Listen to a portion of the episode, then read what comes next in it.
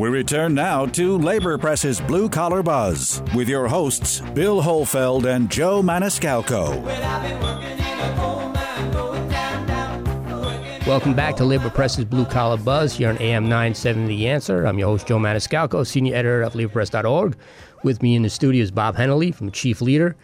Bob, we've had a very uh, sobering and interesting show. What struck you most uh, about uh, Johan and, and uh, the issue with the asbestos monitors? Well, number one, I thought it was great news that uh, Johan is looking at this as an organizing opportunity. I was very impressed. You know, on radio, you can't really see his youthful, energetic, and charismatic energy, but mm-hmm. it's clear he's got it. And the idea of taking this situation and flipping it on its head and having these. Um, these air monitors actually have the dignity of representation uh, is a win-win for the public and for the workforce because then it means that they'll no longer just be at the whim of the uh, construction companies that they work for, the developers, but they'll be able to be backed up by a union and also be able to make the right call in the public interest. And this is, you know, uh, really what it's all about. And so you know, we hear that you know the days of the unions are behind us, but in reality, and I think we pointed this out before. Last year was the first time in a long time we've seen an increase in union representation, about a quarter of a million people. That's not a lot, but it seems that New York City um, is turning a corner here, and and hearing from Johan what he's doing, turning what is a negative situation into to a potential organizing opportunity, is what the future has to be about.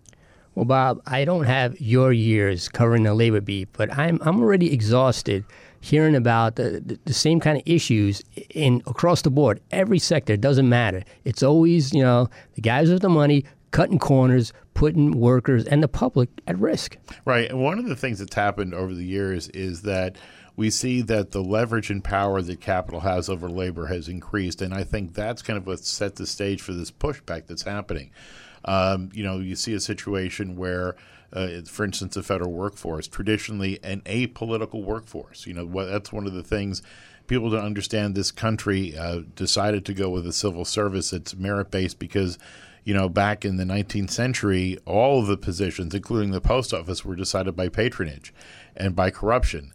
And you know, the federal civil service workforce is is an example around the world of uh, people working in the public interest. You have all these career scientists who could be making so much more money working in the private sector, committed scientists in fish and wildlife, the EPA, and now they find themselves under attack because uh, what's happened is uh, there's been such a deterioration of workplace um, uh, security in this country in general that um, anybody who has uh, any kind of job that has any kind of benefits is perceived and has been uh, kind of, um, if you will, marginalized by the reactionary uh, conservatives saying, listen, look at this, look how cushy they have. Well, the reality is they have a job and job security which all Americans used to have. And so now, what I see though is people pushing back and saying, you know what, we're not going to um, uh, demonize government workers. We're going to push it back the other way, where the private workforce begins to resemble something like it used to in this country,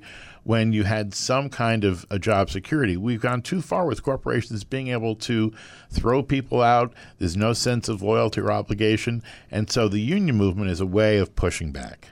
Well, I, I, was taken aback by hearing uh, Jimmy Hart say, "Listen, hey, you know, we don't want to, you know, fight dirty with Donald Trump because he, I think he said he really knows how to fight dirty." And I'm like, "No, we we have to use every tool in the toolbox, uh, you know, nonviolently to to get to get this guy out? Well, one of the things that if you look at, uh, it's very important to do reporting uh, that gets that information that's underreported. And I have to give praise to the New York Times. Uh, just uh, recently, they did a story looking at what's happening in our federal prisons, and this is something that we do with the chief leader. I did a similar piece. Uh, a few months back, looking at the short staffing that's been going on in our Bureau of Prisons for years. It started under President Obama and it's gotten even worse under President Trump. And the reality is that you now have a situation where the Bureau of Prisons is several thousand uh, guards down, uh, actually correction officers. And one of the things that people don't realize is that under the federal system, they use something called augmentation, where they when they cover the shortage by first working crazy overtime, which has its own health issues, which I'll talk about in a second, but also they pull people off of other titles. So if you're a cook, if you're an electrician, if you're someone that's involved with vocational training, or even someone involved like uh, giving medical care, uh, you get a couple of weeks of training as a corrections officer so you can be pulled off that job and cover it in the event of short staffing. Well, now we've had this for quite a while now, so you see a deterioration of all the things in the federal prisons that we know we need to prevent people returning. So people are seeing a decline in the quality of medical care, care in uh, federal prisons, even a decline in people getting their uh, general equivalency degree because they're cutting back on teaching because the teachers are having to be guards. This is going on across the country. And I wanted to say the chronic overtime that we're seeing around the country has major health impacts. You know, we have a situation here in the Metropolitan uh, Corrections Facility here in Lower Manhattan. Uh, the union president there is telling us that people are being ordered to work um, three and four doubles a week.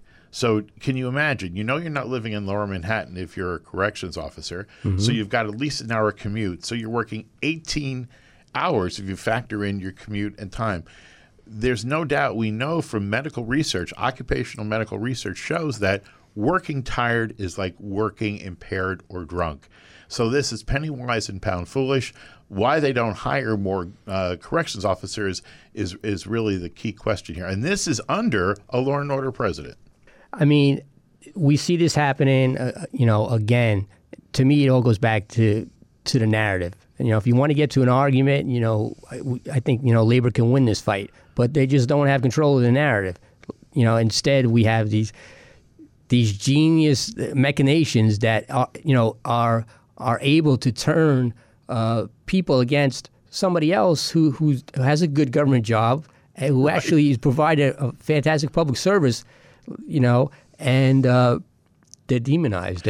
well, and that's why it's so important for public unions and unions in general to really step up their role in the broader society. Uh, I just did a piece for Salon, for instance.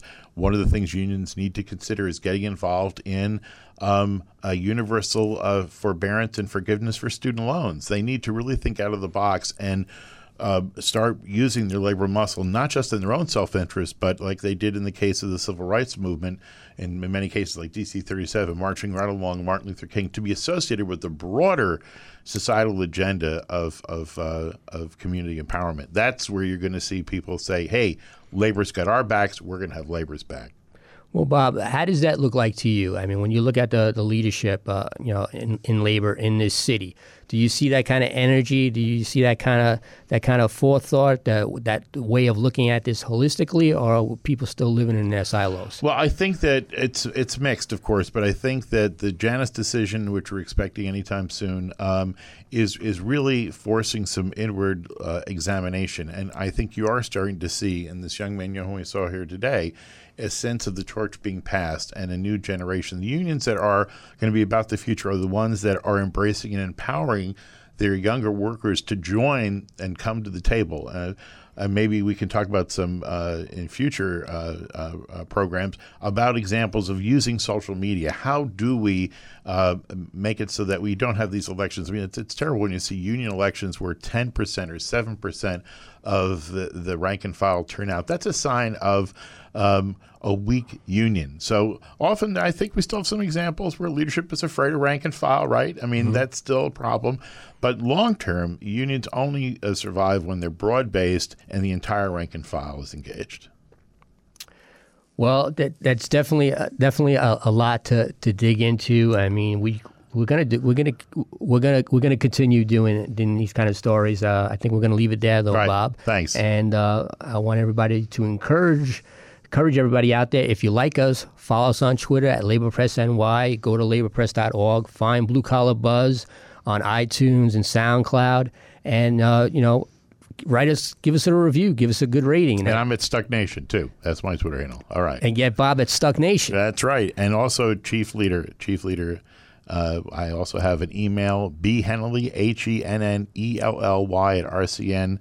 Dot com, uh, particularly focused on any kinds of issues related to 9 11 disability. We're always there. We're always willing to do what we can in the way of advocacy. And you cannot leave the narrative to the corporate media, folks. So please tune in and, and, and do all the good stuff. And make sure you come back here next week for more Blue Collar Buzz here on AM 970 The Answer.